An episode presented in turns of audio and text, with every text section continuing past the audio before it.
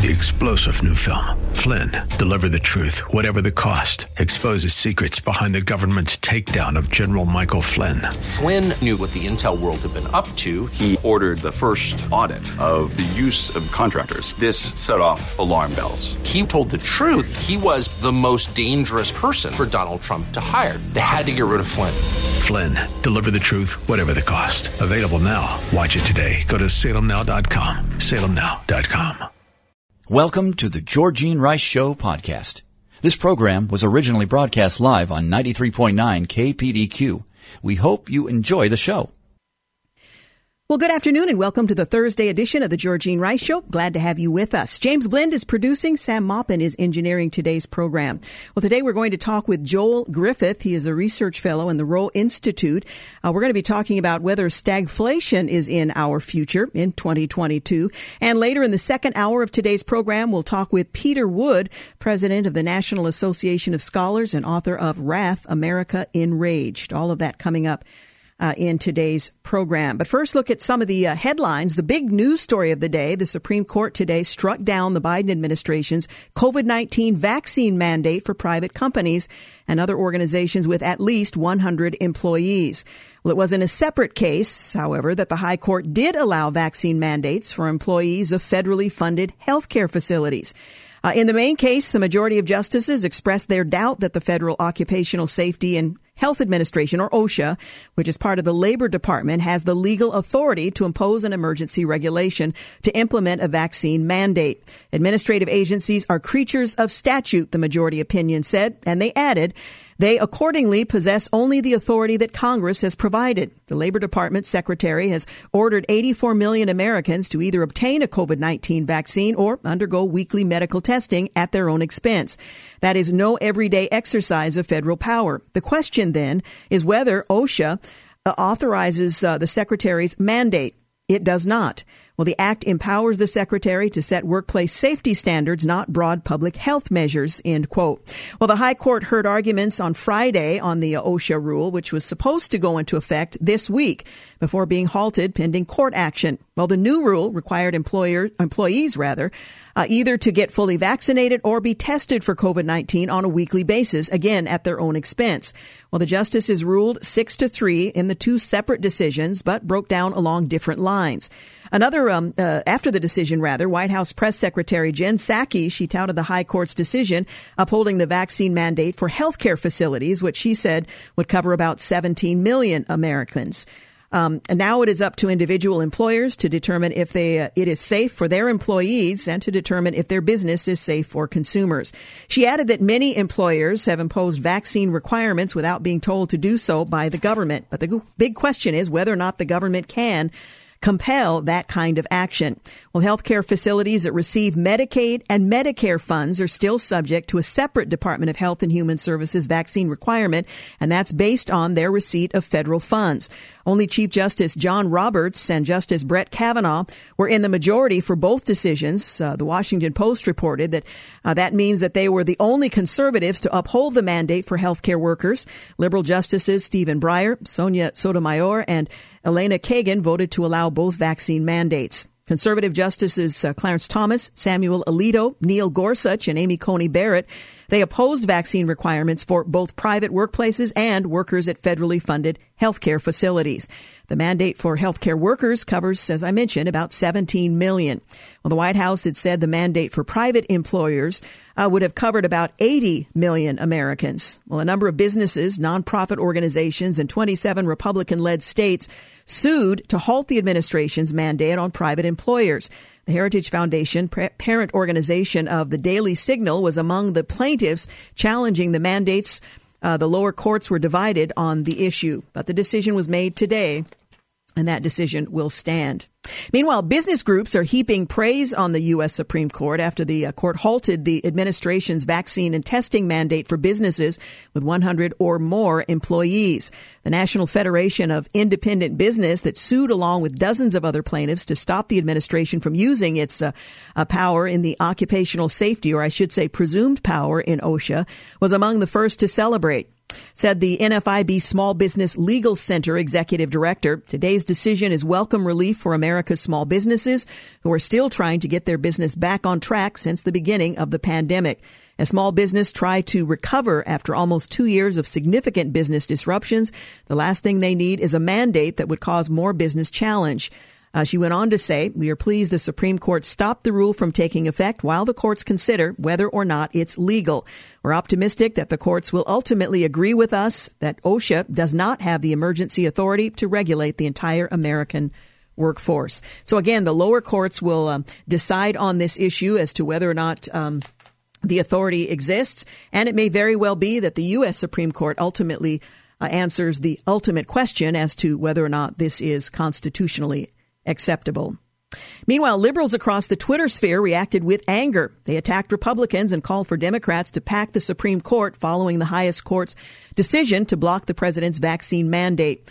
Uh, the Social Justice Association, Alliance for Justice, tweeted in response to the 6 3 ruling today that blocked the mandate, saying the Supreme Court's conservative majority has chosen to prolong and deepen the misery of the pandemic.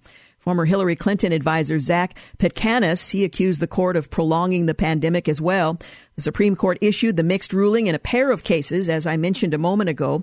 The court ruled that OSHA lacked the authority to impose such a mandate because the law was created, that created OSHA rather, empowers the secretary to set workplace safety standards, not broad public health measures. So again, lower courts will be uh, making some decisions, um, but the uh, court has said OSHA does not have the authority. Well, in other news, um, Kyrsten uh, Sinema said Thursday that she will not vote to weaken the Senate's 60 vote filibuster threshold, bucking her party leaders yet again, dealing a major blow to the Democrats' election reform effort. The comments matched her uh, long held stance on the filibuster, are effectively the final nail in the coffin of the long shot effort to pass two elections bills over unified Senate GOP opposition. There's no need for me to uh, restate my long standing support of the 60 vote threshold to pass legislation, Sinema said. There's no need for me to restate its role in protecting our country from wild reversals of federal policy. This week's harried discussions about Senate rules are but a poor substitute for what I believe could have and should have been a thoughtful public debate at any time over the past year. She added, but what is the legislative filibuster other than a tool that requires new federal policy to be broadly supported by senators representing the broader cross section of Americans? Demands to eliminate this threshold from, for, uh, from whichever party, and historically both parties have attempted to do so, holds the fleeting majority amount to a group of people separated on two sides of a canyon shouting that solution to their colleagues. So um, it is essentially um, dead on arrival. Meanwhile, the president, who traveled to Capitol Hill today to meet with lawmakers and push for the message, admitted it's not going to uh, pass. He doesn't know if uh, we can get this done, but he said he will continue to fight in the days ahead. You're listening to the Georgene Rice Show. Up next, we'll talk with Joel Griffith. We'll be talking about whether or not we're facing stagflation in 2022. We'll define what that means and talk with Joel Griffith about the likelihood of it reappearing. You're listening to The Georgene Rice Show. You're listening to The Georgene Rice Show podcast. It's aired on 93.9 KPDQ. Hey, welcome back. You're listening to The Georgene Rice Show. Well, during the late 1970s, my next guest uh, writes, American families experienced stagflation. Now, you might not remember what that means, but it's a combination of economic stagnation and significantly higher inflation. By the summer of 1980, unemployment hit 7.8%, and the economy was actually shrinking. On the year, inflation spiked 12.3%. I'll give you a moment to gasp. Well, some fear that today's slowing economic growth, 2.3% annualized last quarter, and the steepest price hikes in 40 years portend a return to stagflation. Well, here to put this all into perspective and answer the question, is it likely that we're going to see stagflation return? Is Joel Griffith. He is research fellow in the Roe Institute at the Heritage Foundation. Thank you so much for joining us today. Hey, hello. Thank you for having me. Now, that's a word we haven't heard for a little while stagflation. Maybe you can uh, explain once again what that means and whether or not we should fear its return. Oh, sure. Well, the term stagflation came into being about 40 years ago during the Jimmy Carter era. It was a combination of two terms inflation, which we're all acutely familiar with right now, mm-hmm. and high unemployment. Combine those two numbers together, and you get the stagflation rate economic doldrums plus higher prices. Well, now fast forward 40 years, we're seeing some of the highest, actually, we're seeing the highest inflation rate since 1982. A lot of your listeners weren't even mm-hmm. alive mm-hmm. in 1982. So we have very high inflation rates, and at the same time, we have a slowing economy, and we have millions of people fewer working today than we did a year and a half ago. And there's a fear that because of a lot of government policies that are suppressing supply, combined with an enormous amount of spending, that we could be in for a period where people see their standards of living decline as prices increase faster than wages. Now, there was some speculation early on that this was just fleeting. We're going to see this change relatively quickly. Are, are we talking about uh, months into the future, or uh, do we see an end in sight? Well, a lot of these uh, economic experts at the Federal Reserve are saying, oh, these higher prices are just transitory. I'm not sure exactly what they meant by that, but now we're a year into this, and each and every month we see these prices going higher. And a lot of that has been due to the fact that we had, for the first time in our nation's history, governments criminalizing people from going to work, forcing businesses to shut down, shutting down schools. This is unprecedented. And that has wreaked havoc on our economy. Now, some of that is clearing up, of course. We see a lot of states have reopened. But if you look at what's being proposed in Congress by the far left, they're proposing to vastly expand the welfare state and they're proposing to continue to clamp down on energy production, all of which would result in less supply. And of course, they're planning on spending more, which means you're going to have our central bank printing more money. So I'm concerned that even if inflation rates come down from the elevated levels, we could still be in for a prolonged period of slower economic growth because when you when you slow down supply and when you increase the amount of money that's being printed, that's a recipe for higher prices and slower economic growth. Now, some suggest that the fact that we're in a pandemic, that in and of itself explains how we got to where we are. Could this have been avoided? And you've answered that question in part, but I want to give you an opportunity to address it directly. Could we have prevented what we're now experiencing and are likely to experience into the future? Yes, we could have prevented these much higher prices and could have prevented much of the misery that we've been experiencing. If you look at the vastly different ways in which places like New York City and Miami, Florida, for instance, combated this pandemic. It's almost two different worlds. You have New York that is still still enduring a lot of restrictions. You have about a quarter of their population in some neighborhoods that can't even frequent businesses because they don't have a proof of vaccination. And meanwhile, you have places like Florida that are booming. You have businesses that are full. You have restaurants, entertainment venues that are full. People are pursuing opportunities while other parts of the country remain with far um, smaller economies than they had a year and a half ago. So we could have avoided this by allowing people to make informed decisions for themselves rather than forcing businesses to shutter and forcing schools to close. This was avoidable.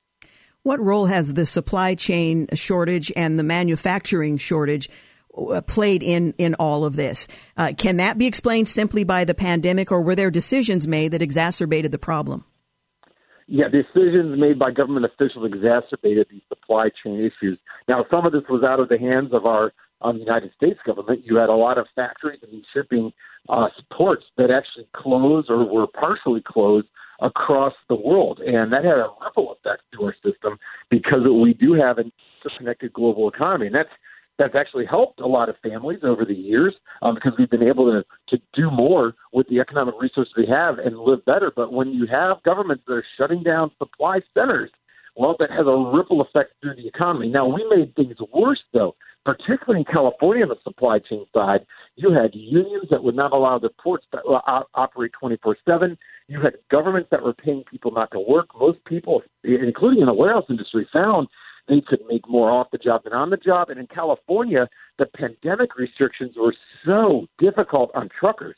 Think about the, the basic necessities. What, are, what does the trucker need? They need to be able to get a hot meal. They need to be able to get a shower. They need to be able to take some rest and relaxation sitting down indoors at a restaurant instead of in their truck. Well, in places like California, it was very difficult for truckers to enjoy those basic necessities of life, and some of them chose, I don't blame them, some of them chose to leave the business and retire and we couldn't get new truck drivers in because a lot of the licensing facilities were closed. So California exacerbated the problem. Not to mention, California knocked a bunch of trucks off the road by making older diesel trucks illegal. So California made things a lot worse for all of us. Mm.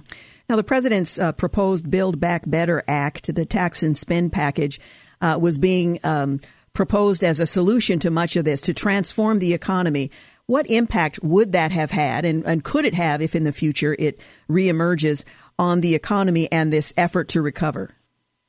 Uh, it would have a lot of negative repercussions, and that's because this Build Back Better plan um, would actually transform in a very negative way our energy system, for instance. It incorporates a lot of the Green New Deal that would actually banish a lot of affordable fossil fuels from our supply and would force us to rely upon far more expensive, less reliable so called renewable forms of energy. And at the Heritage Foundation, we've estimated that the full implementation of the Green New Deal would cost families upwards of $7,000 per year. And that's a big part of that package. But within that package, too, is a big expansion of the welfare state. Um, it removes a lot of work requirements for, for welfare assistance. And all of this would go ahead and actually would disincentivize people from working. So once again, it suppresses supply while at the same time, because there's so much spending involved, it would require our central banks to print more money to buy government debt, which would go ahead and increase inflation on the demand side. So yes, that Build Back Better plan would actually run the risk of making economic conditions worse into the future. Since government policies have played a role in uh, future stagflation, um, what should we look for? What should we demand to try to reverse the trend? Well, we need to demand that the government officials live within the means. Quit trying to put in place programs that will have a short term political benefit by showering money on special interest groups or you know specific parts um, of the population in order to go ahead and, and garner political support and live within our means. Uh, these plans are already running huge deficits every year, so every dollar of additional spending means another dollar we have to borrow, another dollar that we have to print, another dollar in taxes that we have have to hike.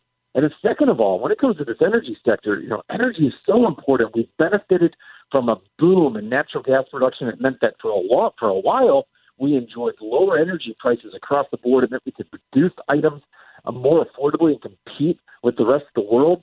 Well, when you put in place a Green New Deal that's in this package and what the administration is moving forward, you're guaranteeing that those costs are going to rise, and we have to hold these politicians accountable. Mm, something to look forward to. Joel Griffith, thank you so much for joining us. Appreciate your insight. All right, thank you. Thanks for having me. Again, Joel Griffith is research fellow in the Roe Institute at the Heritage Foundation. His column appeared in the Sacramento Bee. A commentary is stagflation returning to 2022? And sadly, the answer appears to be yes.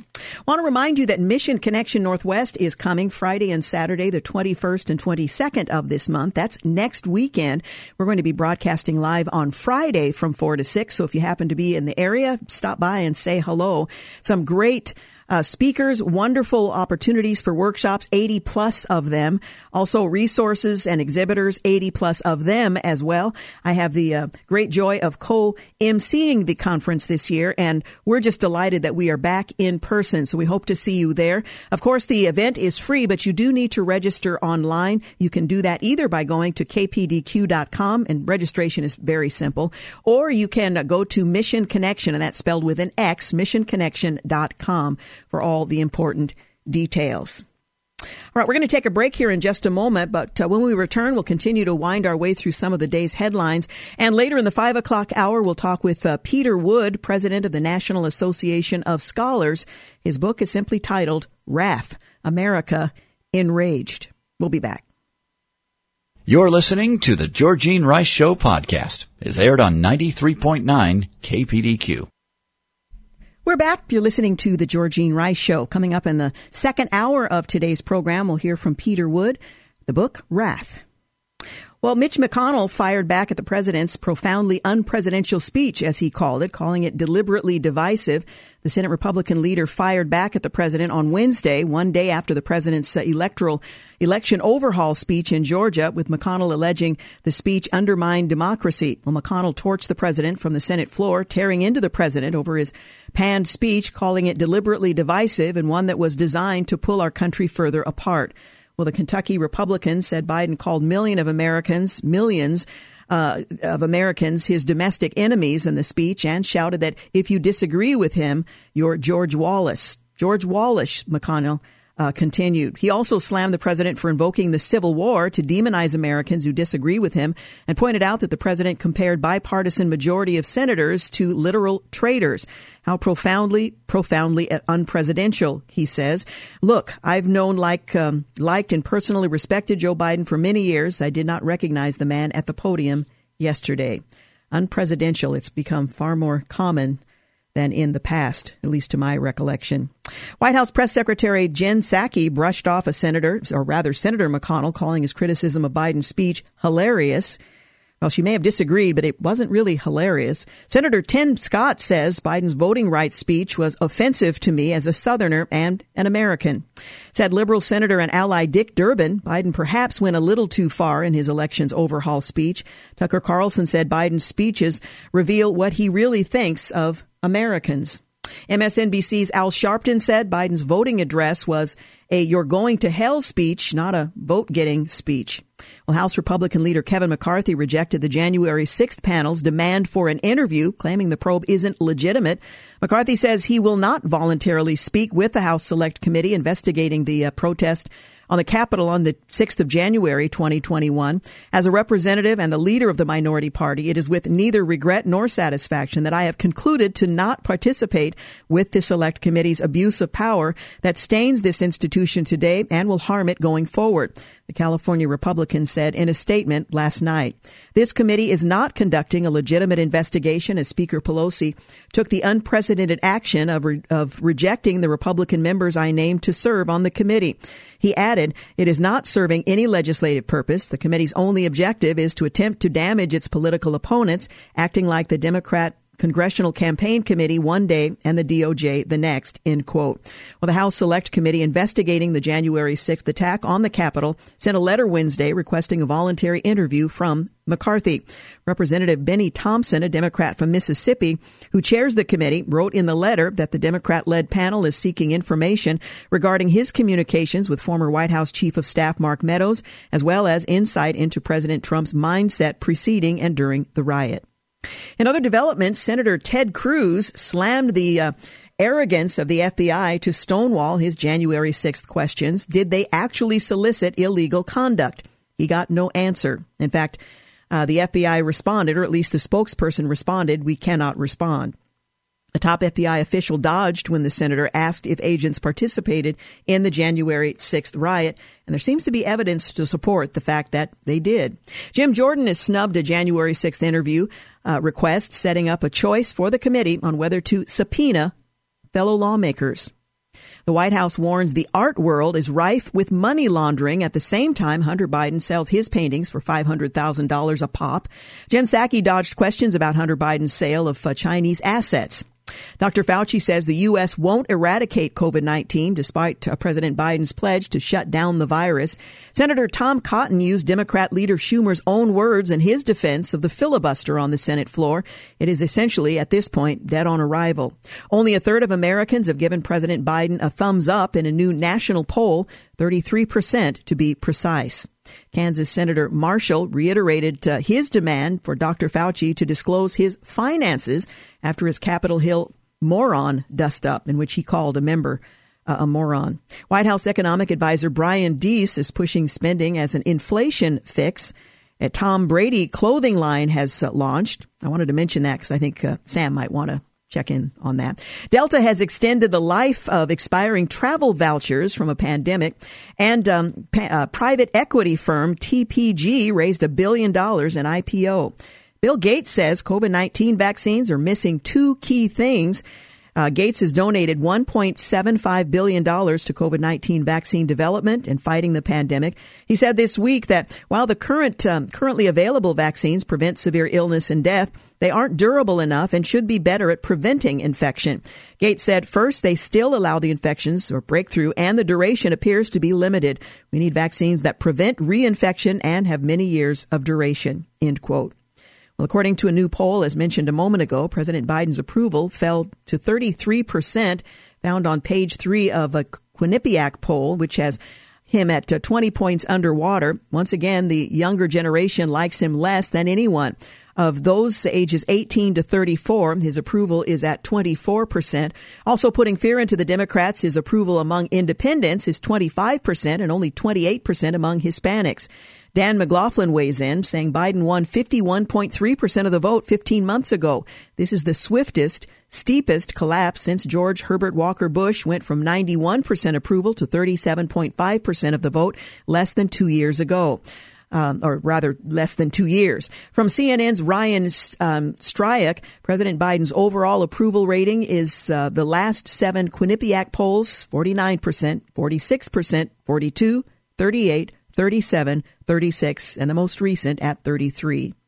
Well, inflation skyrocketed in December. I suppose I don't need to tell you that. Prices rose 7% compared to a year ago as inflation is now at a 40 year high.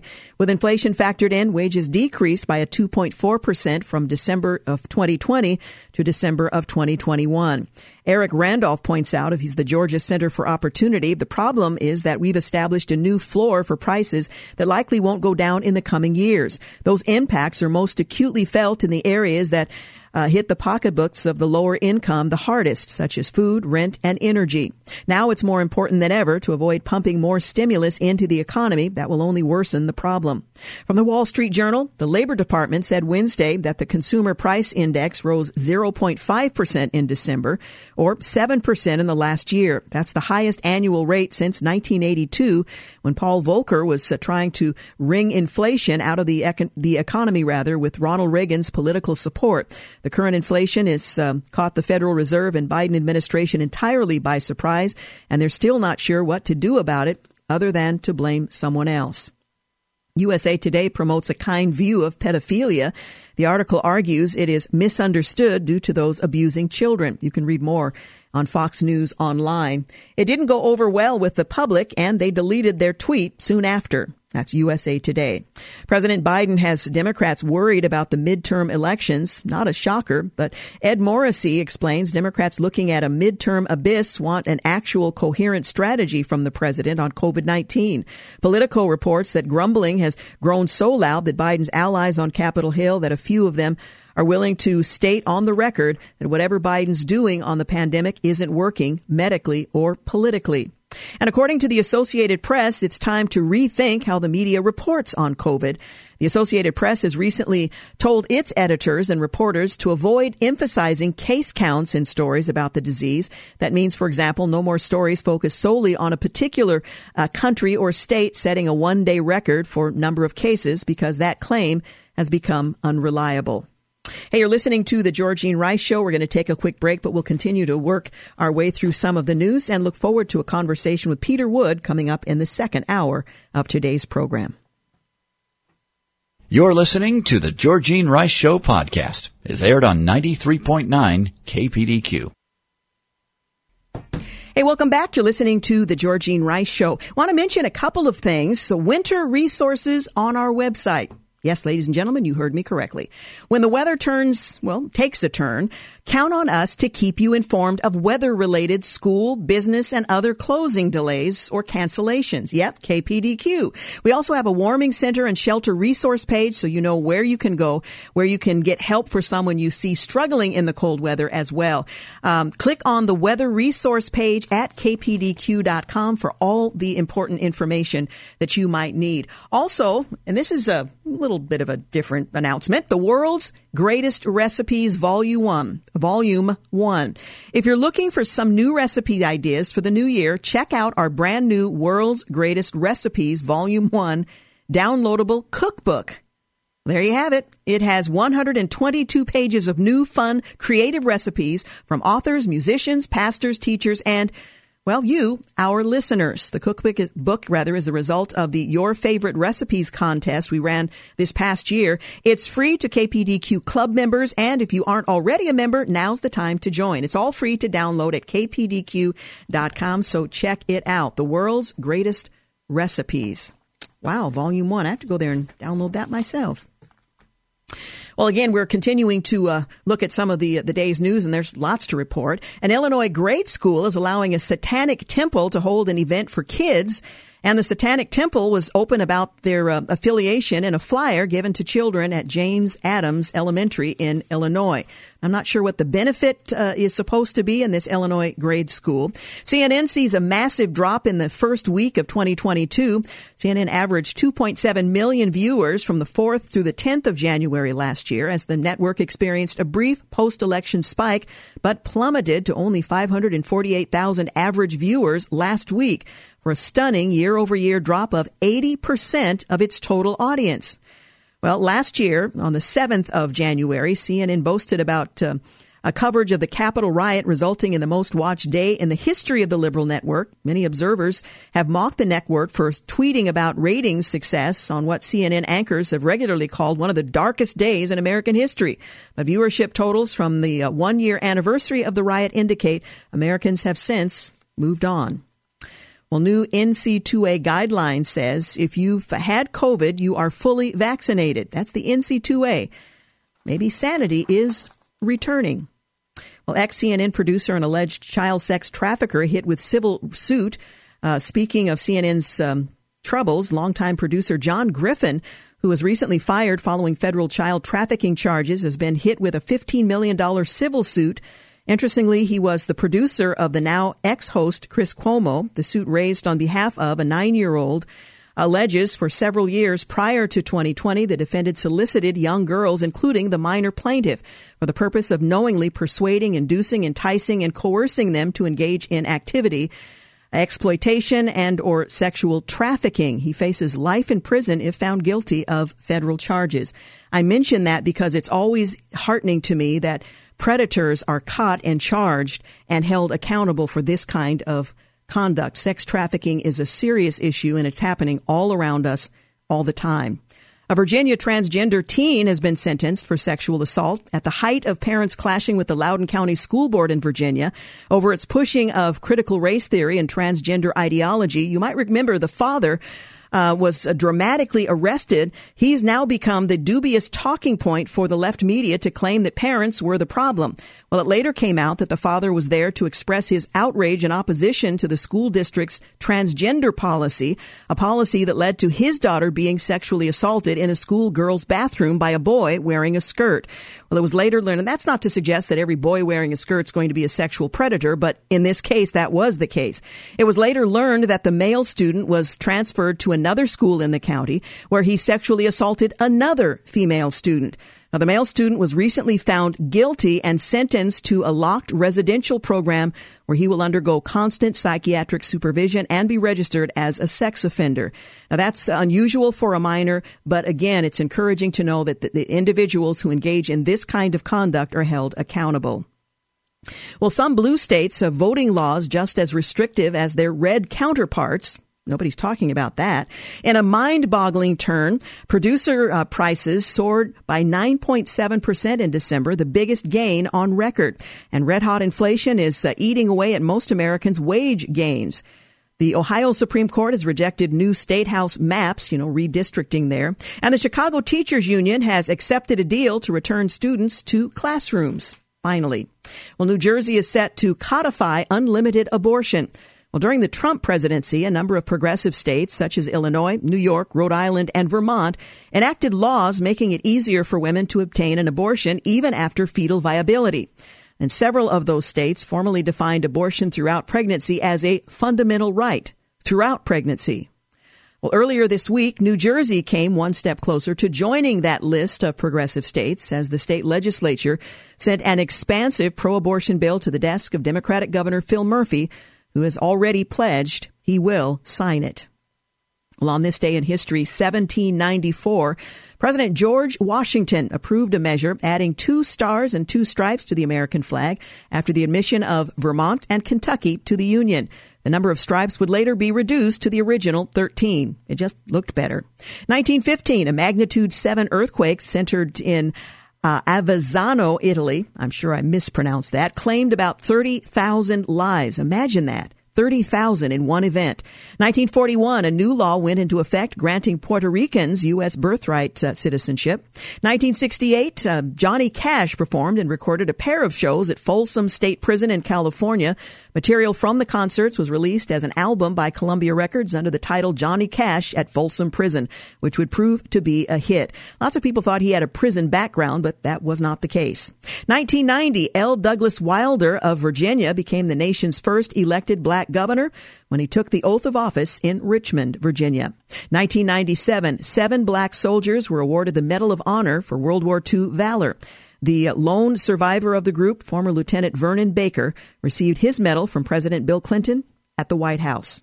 On this day in history 2000, Microsoft chairman Bill Gates stepped aside as chief executive and promoted company president Steve Ballmer to the position. 2009, President elect Barack Obama's nominee for Secretary of State Hillary Rodham Clinton vowed during her Senate confirmation hearing to revitalize the mission of diplomacy in U.S. foreign policy. And finally, on this day in history, a false alarm warned of a ballistic missile headed for Hawaii. The message sent the island into a panic. People abandoned cars on a highway and prepared to flee their homes. Officials apologized and said the alert was sent when someone hit the wrong button during a shift change. Now, it's alarming to consider something that simple. You just inadvertently hit the wrong button, and an entire state, the whole island, is set to, to panic. Anyway, that was 2018. We've got news and traffic coming up here at the top of the hour, and also in the second hour, Peter Wood, author of Wrath coming up. We'll also um, talk a bit about um, a really bad day for the president on a number of initiatives and what the Supreme Court has to say about uh, OSHA and their vaccine mandate. Um, the executive order from the president. Hey, you're listening to the Georgene Rice Show. We will be back after news and traffic. You're listening to the Georgene Rice Show podcast. It's aired on 93.9 KPDQ. Hey, welcome back. You're listening to the second hour of the Georgene Rice Show. James Blend producing, Sam Maupin engineering. And this hour, we're going to hear from Peter Wood. His book is titled Wrath. That's coming up the next couple of segments. We'll also review the big headlines of the day. The Supreme Court of the United States on the OSHA vaccine mandates, voter rights legislation, and the filibuster. We'll bring you the latest on all of that in this hour. Well, total federal tax collections in the first three months of fiscal year 2022, that's October through December, set a record as they topped $1 trillion. I won't try to read the whole number, but prior to this year, the most the federal government had ever collected in total taxes in the first three months of the fiscal year was in um, fiscal 2016 when it collected 902 uh, million four hundred and ninety. Well, you get it in uh, constant December 2021 dollars. In the first three months of fiscal year 21, the federal government collected uh, significantly less than that in total taxes. So this year was rather significant. Record federal tax collections topping one trillion in three months. Hmm. In view of my conversation earlier in the program with Joel Griffith, makes one wonder where that uh, where that leaves us. Well, Prince Andrew's military affiliations and royal patronages are being returned to Queen Elizabeth II at her behest in the wake of his ongoing legal battle with Jeffrey Epstein accuser Virginia Roberts uh, Giuffre. On Thursday, Buckingham Palace confirmed in a statement sent to uh, uh, media that the reigning monarch, 95, agreed to accept the returned accolades with the Queen's approval and agreement. The Duke of York's military affiliations and royal patronages have been returned to the Queen. The statement read, The Duke of York will continue not to undertake any public duties and is defending this case as a private citizen. End quote. That is significant. Well, one uh, Royal source also claimed that the Duke of York will no longer use His Royal Highness or HRH in any official capacity. Well, on Wednesday, a judge refused to dismiss a lawsuit against the British prince by the American woman who said he sexually abused her when she was 17. U.S. District Judge Lewis Kaplan rejected an argument by Andrew's attorney that she that the lawsuit rather should be thrown out at an early stage because of an old legal settlement she had with Epstein, the late American financier who claimed uh, she claimed set up sexual encounters with the Royal 61. Kaplan said the $500,000 settlement between Epstein and the uh, uh, the accuser didn't involve the prince and didn't bar a suit against him now. Well, the Queen's second son previously quit public duties in November of 2019, but he was still listed on the royal family website as a patron or member of around 100 charities and organizations. The accuser sued Andrew in August, alleging she was coerced into these encounters with him in 2001 by Epstein and his longtime companion, Ghislaine Maxwell. Uh, she said she was uh, abused by Andrew at the longtime home of Maxwell at Epstein's uh, New York mansion and his estate in the U.S. Virgin Islands. Now, this is significant not only because one individual is going to be held accountable for his alleged actions, but also in view of the fact that uh, Ghislaine Maxwell has ended her fight to keep John Doe names sealed. Who's sweating now is what one uh, headline uh, read with regard to those who were involved in this kind of activity um, with her and um, her patron, if you will. Well, a whole lot of John Does are likely more nervous this morning. At issue uh, the lawsuit that I just mentioned requested, uh, or request rather, to unseal documents that name names in her since settled civil lawsuit against Ghislaine Maxwell, which led to a lengthy and ongoing open records battle. Well, in December of last year, a Manhattan jury in uh, Maxwell's trial returned guilty verdicts in five of the six charges against her after six days of deliberations. Maxwell faced federal charges that included conspiracy, violations of the Mann Act, and that's capital M A N N, and sex trafficking, a minor for her role as uh, Jeffrey Epstein's longtime confidant and now convicted accomplice related to what prosecutors described as Epstein's pyramid scheme of sexual abuse of minor girls. Well, depending on what lies underneath the redactions, the unsealed information could make waves inside the same courthouse and around the world. Now, the uh, uh, the accuser, one of Epstein's many alleged victims, filed a federal lawsuit in New York in August of last year, accusing Britain's Prince Andrew of abusing her on multiple occasions when she was 17. Her lawsuit against uh, Alan Dershowitz and his countersuit against her are also playing out in the Southern District of New York. In a legal brief filed on Wednesday, uh, the accuser uh, requested that the judge unseal the names of the John Doe currently kept out of the public eye, and that's plural, in part due to their complaints of how disruptive the media attention would be to their lives. So the concern is those who are alleged to have engaged in this unlawful activity are concerned about the uh, disruption that the media attention would bring to their lives without regard to the victims whose lives have already been uh, disrupted, to put it mildly. Upon review of the objections of those does, as they're referred to, it is apparent that their objections essentially mirror objections to unsealing that this court has already rejected, the attorney wrote, as cited by the procedure of the Prince and the Pervert podcast that is chronicling the events of this case.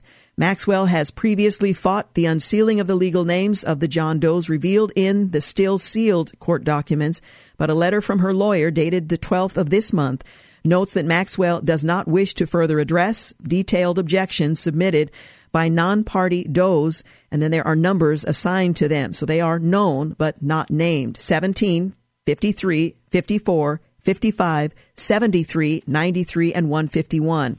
That gives you some idea of the numbers um, that are being uh, considered here. You can read the full letter uh, online if you're interested. Well, the fact that Maxwell is no longer interested in keeping the name seals doesn't mean, of course, that they will be revealed.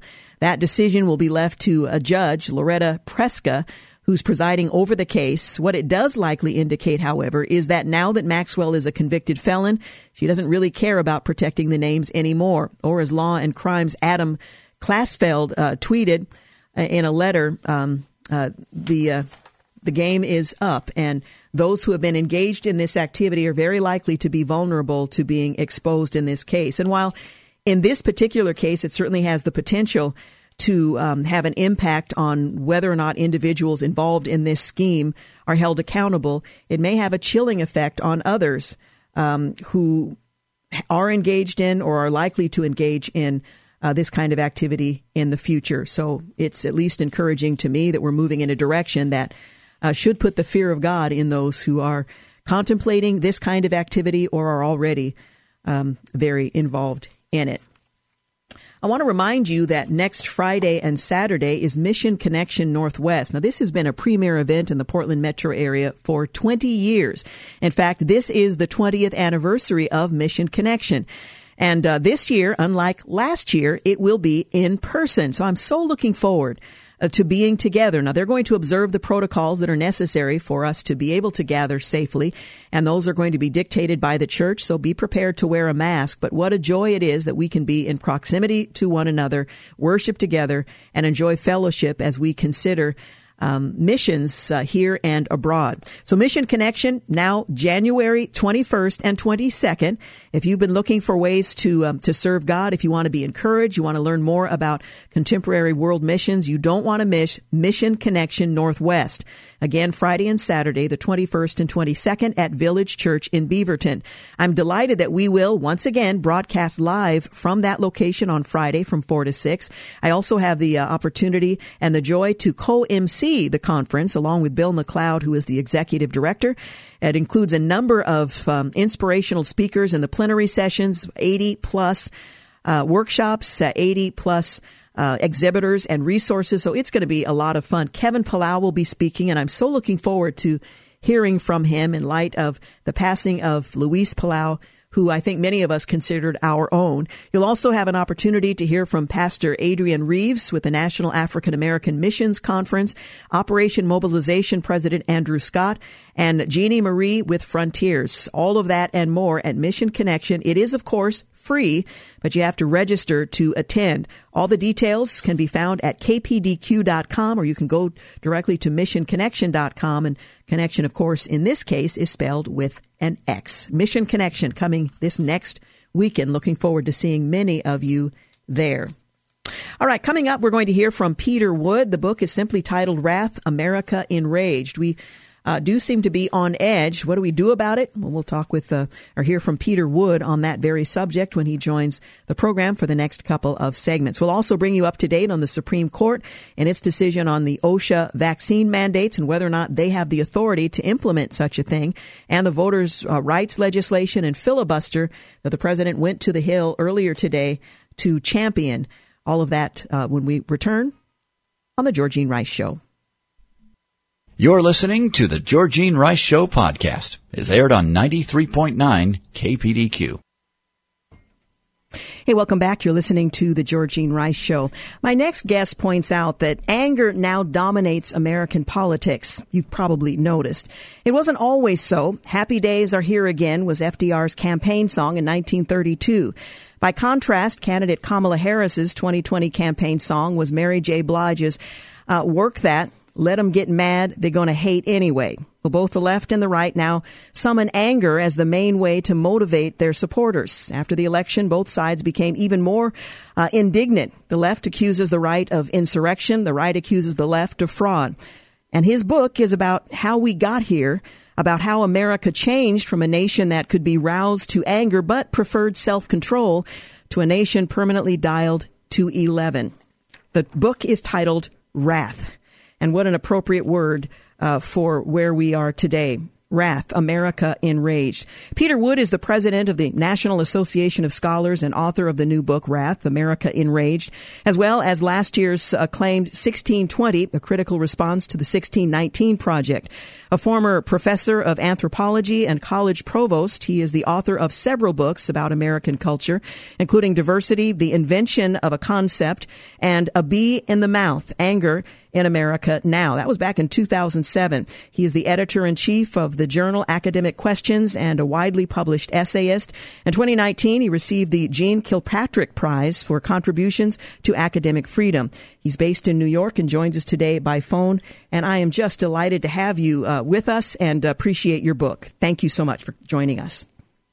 Well, I'm delighted to be here. Thank you. You write in the beginning of your book, um, uh, in the section titled How to Read This Book, you write that wrath is more of an exploration than an argument. And you also write that my book reflects my uncertainty about what to do next, and I dedicate it to those who share my quandary. I have no answers, easy or otherwise, to those who seek counsel about how to recover our country from a profound betrayal by a self-serving class of powerful people. What I have is a reflection 20 years in the making on anger in America. Now, I'll just ask the simple and rather obvious question. Um, how did anger come to dominate American politics? Is it is it just as recently as the last election, or has this been building over a long period of time? Well, it's been building over a long period, at least about 25 years. I, I think the the surprising thing that I found was that anger had found a home in American culture before it entered into politics. We tend to think of politics as the source of our uh, polarity these days, but it's really the destination where it went after it had already taken hold in other departments of our life, lives. Um, so, you know, and there's a reason for that. I think politics is by itself so fraught with the possibility of anger that people over the generations have built into it safeguards, things that were meant to enable politicians to argue with each other on the floor of the Senate, but then go out and have coffee afterwards and talk things over. Um, that set of safeguards, the, the circuit breakers that kept politics from becoming all rage all the time, has gone away. So what we have now is what politics looks like when the safeguards are removed. And uh, I see this as something that has happened across the board. It's not one side or the other that is um, more responsible for the anger, but that doesn't mean that the anger is exactly the same on either side as well. We've got a distinct character to the anger of the left and a distinct character to the anger on the right, and the two of them, when they clash, produce yet something else a a, a breakdown, I would say, of uh, basic civility in American life. We're all experiencing that in one way or another. Um, I've experienced it firsthand in, in my own church. And it's a, a question of whether people can disagree without uh, that getting in the way of a, a, a common worship. And sometimes the answer is no, you can't. They can't. Um, and there are issues we have to deal with because of that. What are the, the pillars that we have abandoned that make civility sort of an arcane uh, notion that no longer uh, is no longer where we hope to ultimately arrive?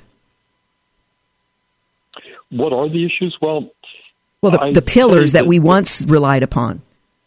Well, the pillar we once relied on was the notion that um, we should engage in self government, self control. That is, we govern our individual emotions and souls, and we also govern ourselves collectively as people who share a commitment to that form of self control.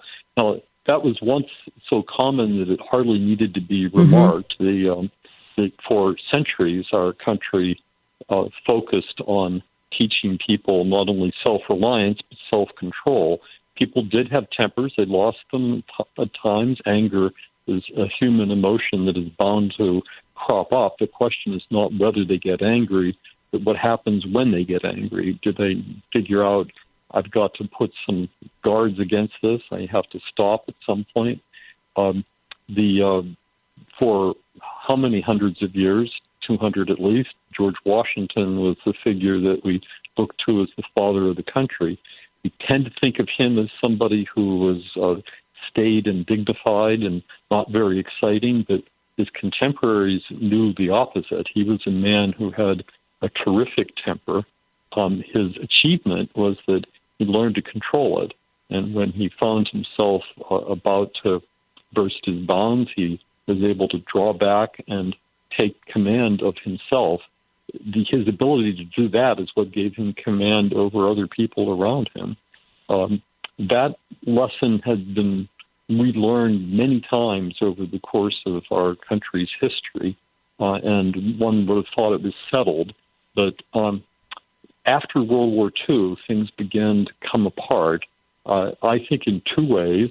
One was that's when Americans really began to discover uh, Freudian psychoanalysis with the idea that if you repress your anger, it will come back at you in the form of neurosis. So it was more healthy mentally to let it all out. And the other was the importation from Europe after the war of uh, existentialism and an idea that to have an authentic life, you had to be in touch with your darkest emotions and let them out. So those two things were circulating at around the same time in the early 1950s, uh, mostly on the the coastal elites, but gradually they spread throughout the rest of society. Uh, it's a long story. I won't try to tell it on this uh, interview, but I think what you see happening is that the um, the licensing of anger, this new mm-hmm. form of uh, individualism, um, gains ground because it proves to be such a useful tool for protest. Uh, people begin to understand that uh, being angry empowers them and excites other people. Anger becomes something of a spectator sport. And that's one of the first places we really see it is that uh, sports, which used to be governed by codes of sportsmanship, suddenly become uh, places where people swear and brawl, and uh, it, it turns out to be one way in which you can make anger into something that is both uh, more lived experience and less controlled. Um, we saw it happening in our uh, mass media, our movies, even in our music, uh, and angrification takes place that sweeps through culture. Uh, key to all of that is the way we bring up children. If you teach children at a young age, you have to control yourself it's different from just letting them have their tantrums and sometimes letting them have their ways.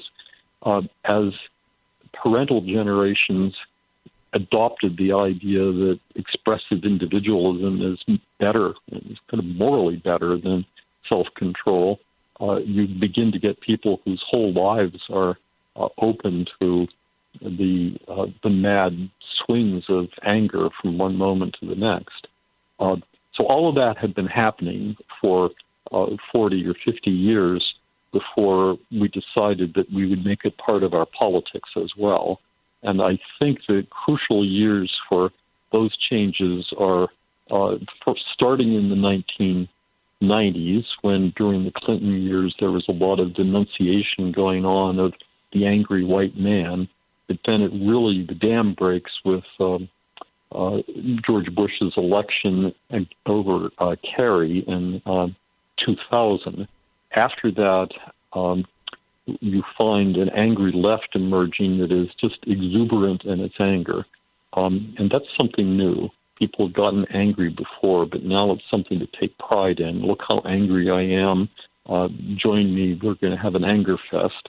And um, that coincides pretty closely with the rise of social media so that people mm. could uh, get online and uh, begin to egg each other on from early in the morning. So uh, it's a bit hard to tease these things apart, but the political anger and the um, the ostentatious anger on social media uh, begin to form a feedback loop, and they accelerate. That's the stuff that was happening when I wrote my first book about anger, uh, A Bee in the Mouth, Anger in America Now. That was I wrote that back in 2006, and um, I was taking account of this stuff and saying that uh, uh, we really need to get control of it because this is not going to lead to any place good. Well, counsel like that seldom is heeded, and I guess I didn't really expect it to be, but I also didn't expect it to uh, accelerate to the degree that it has. We have now turned our politics into nothing but anger, a kind of animosity towards the guys on the other side has become the, signature of what it means to engage in political life. No, no will to find a common way is left. Um, and I have to confess that, that I share that. I, I don't see now how you can create uh, a meaningful compromise between people who want the country to have no borders and people who want the borders to be enforced, or uh, people who believe that um, a woman's right to choose trumps everything, and people who think that the right to life trumps everything. Those are not matters to be settled by a, a handshake. Um, we have a uh, a world right now in which uh, the division between those who think the uh, 2020 election was stolen and those who call that the big lie uh, can't really even talk about it. Yeah, each yeah. side gets boiling mad at the other, uh, once the uh, opposing idea is put on the table. Well, I tell you what, we um, need to take a break, but we'll continue our conversation in just a few moments. Again, we're talking this afternoon with Peter Wood, author of Wrath, America Enraged. You're listening to the Georgene Rice Show podcast. It's aired on 93.9 KPDQ. Hey, we're back. You're listening to the Georgene Rice Show, and I'm continuing my conversation with Peter Wood, president of the National Association of Scholars and author of the new book, Wrath, America Enraged. Now, just before the break, you described unbridled anger as a sort of virtue signaling. And I wanted to ask uh, progressive elites are stoking rage on a range of issues from anti racism, critical race theory, uh, efforts to erase American history, the 1619 Project, one example, um, uh, unfettered illegal immigration, the COVID pandemic response, new voter rights uh, comparisons. What are the risks of losing, losing emotional self control and the consequences of a culture that indulges too freely in the celebration of anger? And what kind of threat does that pose to the Republic? Well, that's a, a hefty question. Um, I would say that all the things you're talking about are backed up with emotional rage. If you try to uh, engage in reasoned argument with somebody who holds the positions that you just listed, uh, you don't get reasoned argument in return. Uh, what you get is a kind of denunciation. Uh, you're a racist. You're a xenophobe. You're uh, homophobe. You're you're some kind of uh, person whose uh, own views are reduced to a pathological psychological state. Um, so what you get when you license anger to be the tool by which you proceed through disagreements with other people? Uh, well, what you don't get is argument. What you do get is a, a effort to write the person uh, out of the conversation altogether. Uh, the result of that on the political scale means that tens of millions of people are denied the right to participate in their own government the, the idea of consent of the governed, which is intrinsic to our republic, uh, disappears because the governed in this case can only be controlled or suppressed. Um, now, we're talking about, about a big range of issues. Each of those things is sort of compacted into a, an ideology in which the uh, view is that social justice, or so called social justice, lies on one side and on the other side, there only uh, is this uh, category of uh, the ignorant, the uh, deplorable, those who gravitate towards uh, fascist dictatorship. Um, terms of abuse that don't really describe what anybody believes at all. Um, since it's extremely difficult to find anybody who's an actual racist, we have this new concept of systemic racism which can be applied across the board regardless of what a person really believes or stands mm-hmm. for. Um, that is a kind of pollution of the world of uh, a democratic polity. You can't really engage in politics if you're going to be denounced as subhuman for uh, disagreeing with anything that stands in the form of enforced doctrine by the governing party. Well, I'm saying the governing party, uh, of course, can change. Mm-hmm. And uh, we are now in this situation where uh, we face uh, a, a government that, in, in, my view, was elected by, let's say, mischief, uh, actions taken that didn't fully comport with the rule of law. Has brought in um, President Biden and Vice President Harris, uh, they have been able to use the levers of government to advance the kinds of policies you're talking about. We have simply no border enforcement now at all. Um, we bugged out of Afghanistan, abandoning friends and citizens as well as uh, billions of dollars of equipment. Uh, all that sort of thing rankles, but if you try to express it in uh, the mainstream media in America, uh, you will find yourself not just cut down in that act, but perhaps prohibited from appearing anywhere else. We we have the these incredibly powerful things like Facebook and Twitter, which seem to have a, a capacity to say you don't exist. If we disagree with you, we will prohibit you from expressing any views at all on our platform. And since all the platforms interlock with one another, it really creates a, a class of non citizens. Um, so when I, I say that in these circumstances, I, I share in the anger. I, I understand where the wrath of the right comes from. It comes from being denied participation in your own society.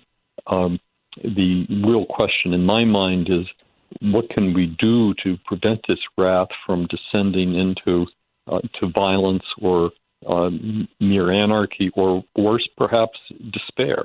Uh, the despair of the person who just gives up and retreats into some kind of bleak inner world.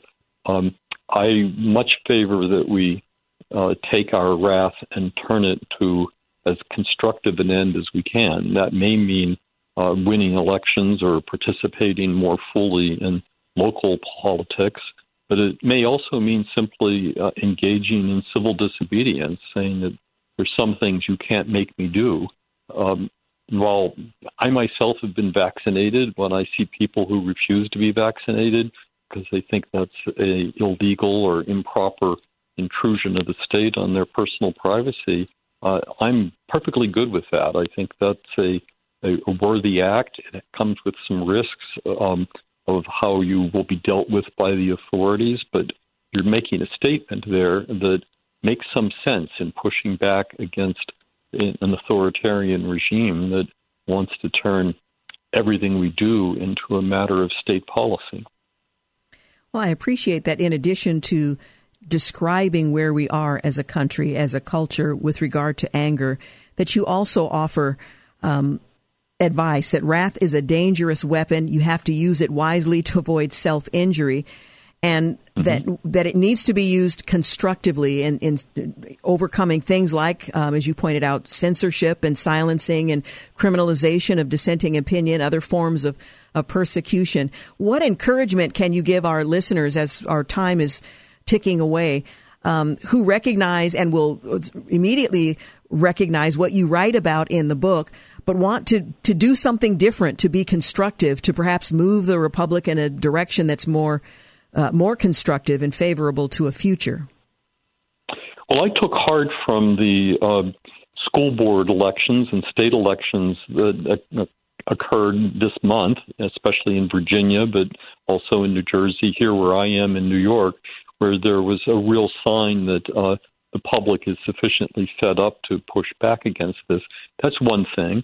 When I see people resisting, as in uh, air traffic controllers or airline pilots, or in, and again in New York, uh, it's been nurses and doctors and uh, firefighters and policemen who have uh, put some brakes on this.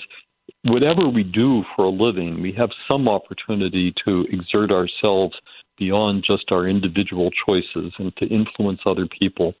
Maybe the hardest thing of all to do is, is to bring this into um, your actual community, your friends, mm-hmm. uh, relations, uh, people that you go to church with. Um, I'm in the midst of that now, and I, I live in a, a deep uh, blue part of uh, New York City. I'm on Upper West Side. I am surrounded by people who uh, strongly disagree with my every opinion. Um, and yet I try to pick my way through that by showing people that uh, I can disagree with them without becoming a monster. Um, but I don't want to give up my right to dissent. And I think that that's a hard choice that we each have to make individually about where you're going to dissent and how you're going to do it. Um, and sometimes the results are just not very nice. You, you lose friends, or in, in one of my cases, a community a group at church just broke up uh, because people couldn't stand uh, knowing, just knowing, not even expressing that others held different views.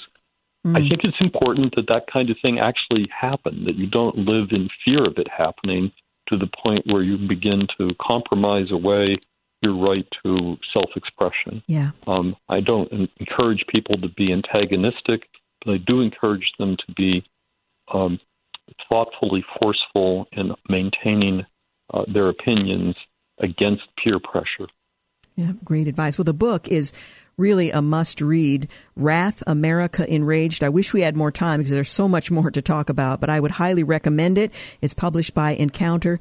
And Peter Wood, thank you so much for taking the time to talk about it with us.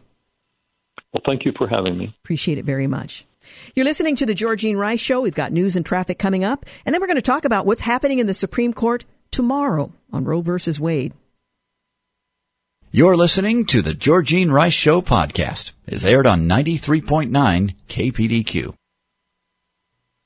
Hey, welcome back. You're listening to the final segment of the Georgene Rice Show. I want to remind you that Mission ConneXion Northwest is coming up next weekend, Friday and Saturday. This year it's going to be at Village Church in Beaverton. Uh, Friday evening and all day Saturday, the Mission Conference can help you discover your place in God's global plan 80 plus workshops, 80 plus exhibitors and resources.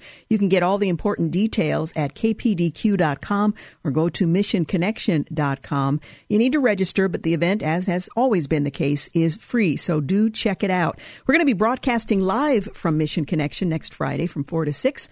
So if you're there early, we'd love for you to stop by and say hello. That's all coming up next weekend in person, Mission ConneXion Northwest. And by the way, if you cannot attend the conference, portions of it, the plenary sessions, I believe will be available online and at some later point, the um, workshops, most of them, not all, some it, it would endanger the missionaries and the mission work in some parts of the world, but most will be available online as well. Get all that information at missionconnexion.com or kpdq.com. Well, President Biden is on track for what could be one of the worst weeks of his presidency as his poll numbers continue to crater. At the same time, his legislative agenda stalls and court battles fail, or at least portions of the court battle. Well, the Supreme Court, as we mentioned earlier, blocked the president's push to force employers across the country with over 100 employees to vaccinate their workers in a 6 3 ruling. It dealt a sizable blow to the administration's vaccination push. Well, that ruling came down as the president was on Capitol Hill. He was trying to lobby support for his party's bill that would overhaul the federal election system in the United States. And as part of that push, the president gave a racially charged speech on Tuesday, linking his GOP opposition to Democrat segregationists like George Wallace, and called for the filibuster to be suspended to pass the bill.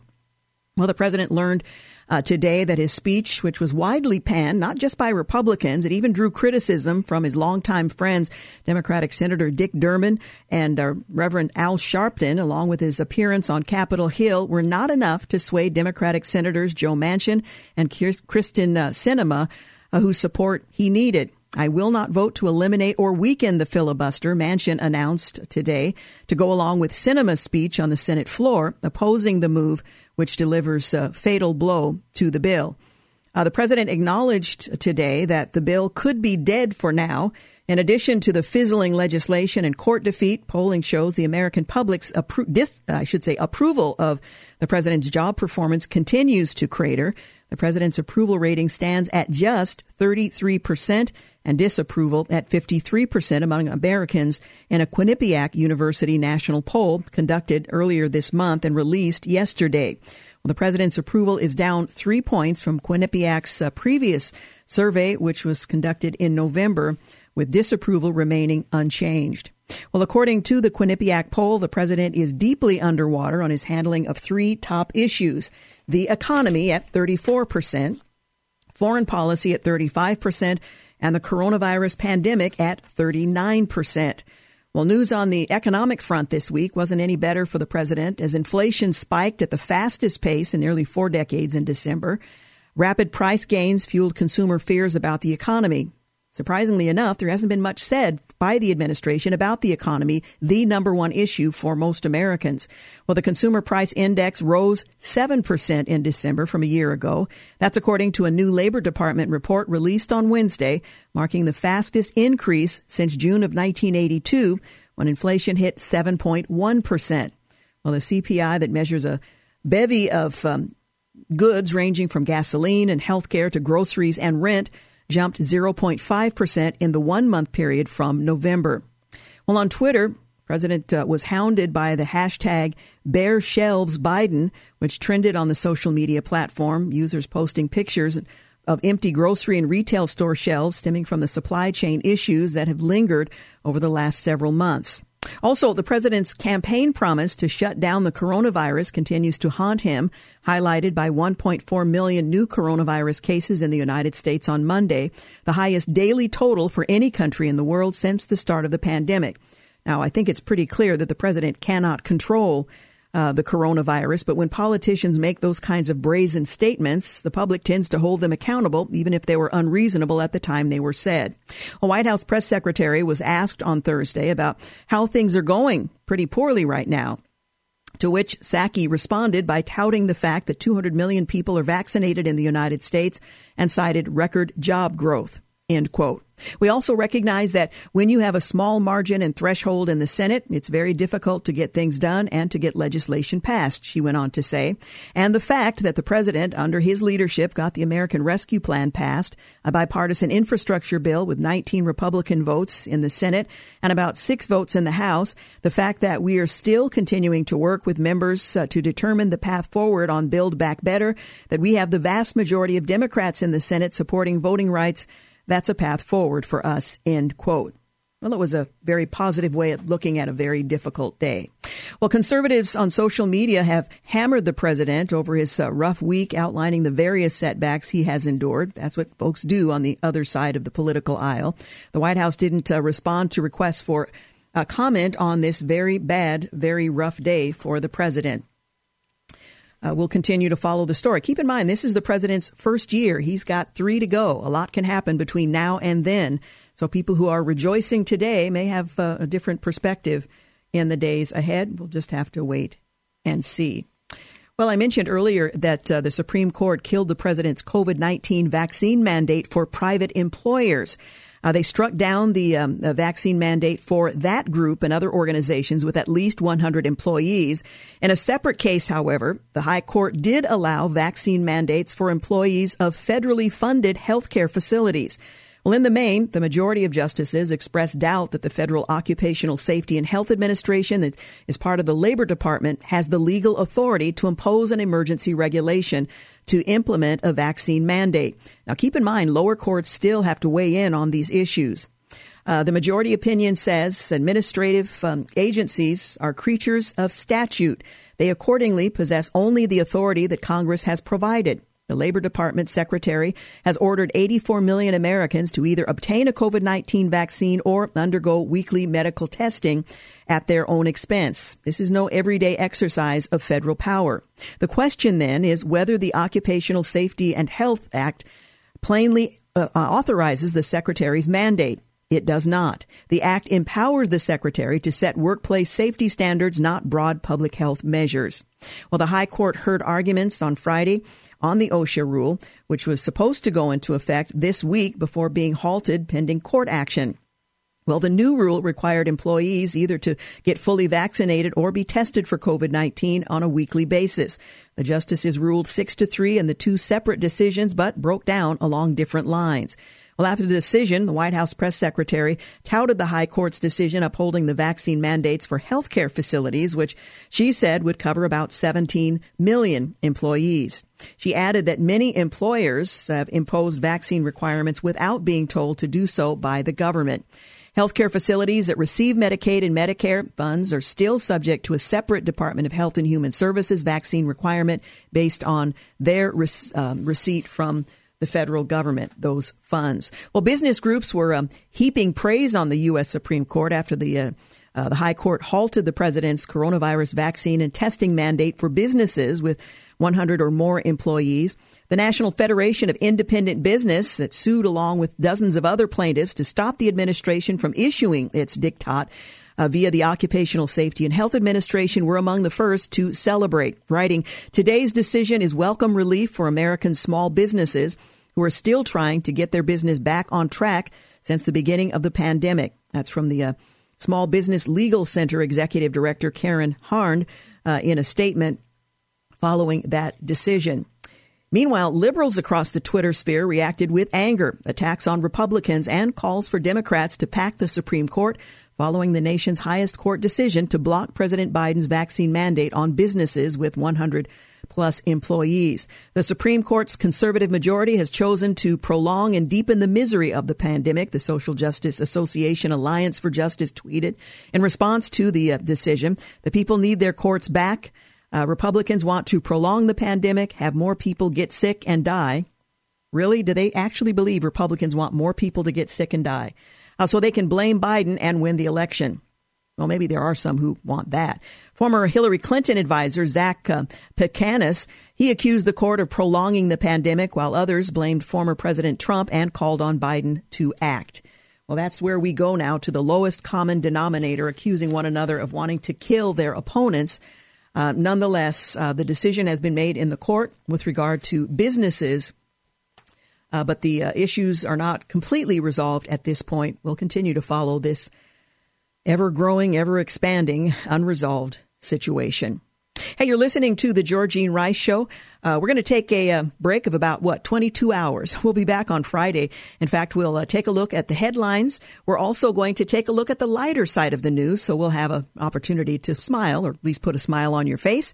And we'll take a look at the uh, Christian outlook in the second hour of the program as well. So have a great night, and we'll talk again tomorrow. Thanks for listening to the Georgene Rice Show podcast. If you'd like to download a podcast of the show or would like more information on today's guests, please visit the show at kpdq.com or on Facebook. Follow the show on Twitter at grice show and like us on Facebook. And join us live every weekday at 4 for more critical thinking for critical times on 93.9 KPDQ. Three star general Michael J. Flynn, head of the Pentagon Intelligence Agency, knew all the government's dirty secrets. He was one of the most respected generals in the military. Flynn knew what the intel world had been up to, he understood its funding. He ordered the first audit of the use of contractors. This set off alarm bells. The explosive new documentary, Flynn, Deliver the Truth, Whatever the Cost, uncovers the facts behind this scandal. Flynn told the truth. He was the most dangerous person for Donald Trump to hire. I find out the worst enemy that I'm going to face in my life is right here in America. They took my assessment and they wanted me to change it. And I was like, I'm not changing it. They had to get rid of Flynn with in depth interviews, archival footage, and never before seen personal records of the man behind the headlines. I just felt like I was drowning. Flynn, deliver the truth, whatever the cost. Available now. Watch it today. Go to salemnow.com. Salemnow.com.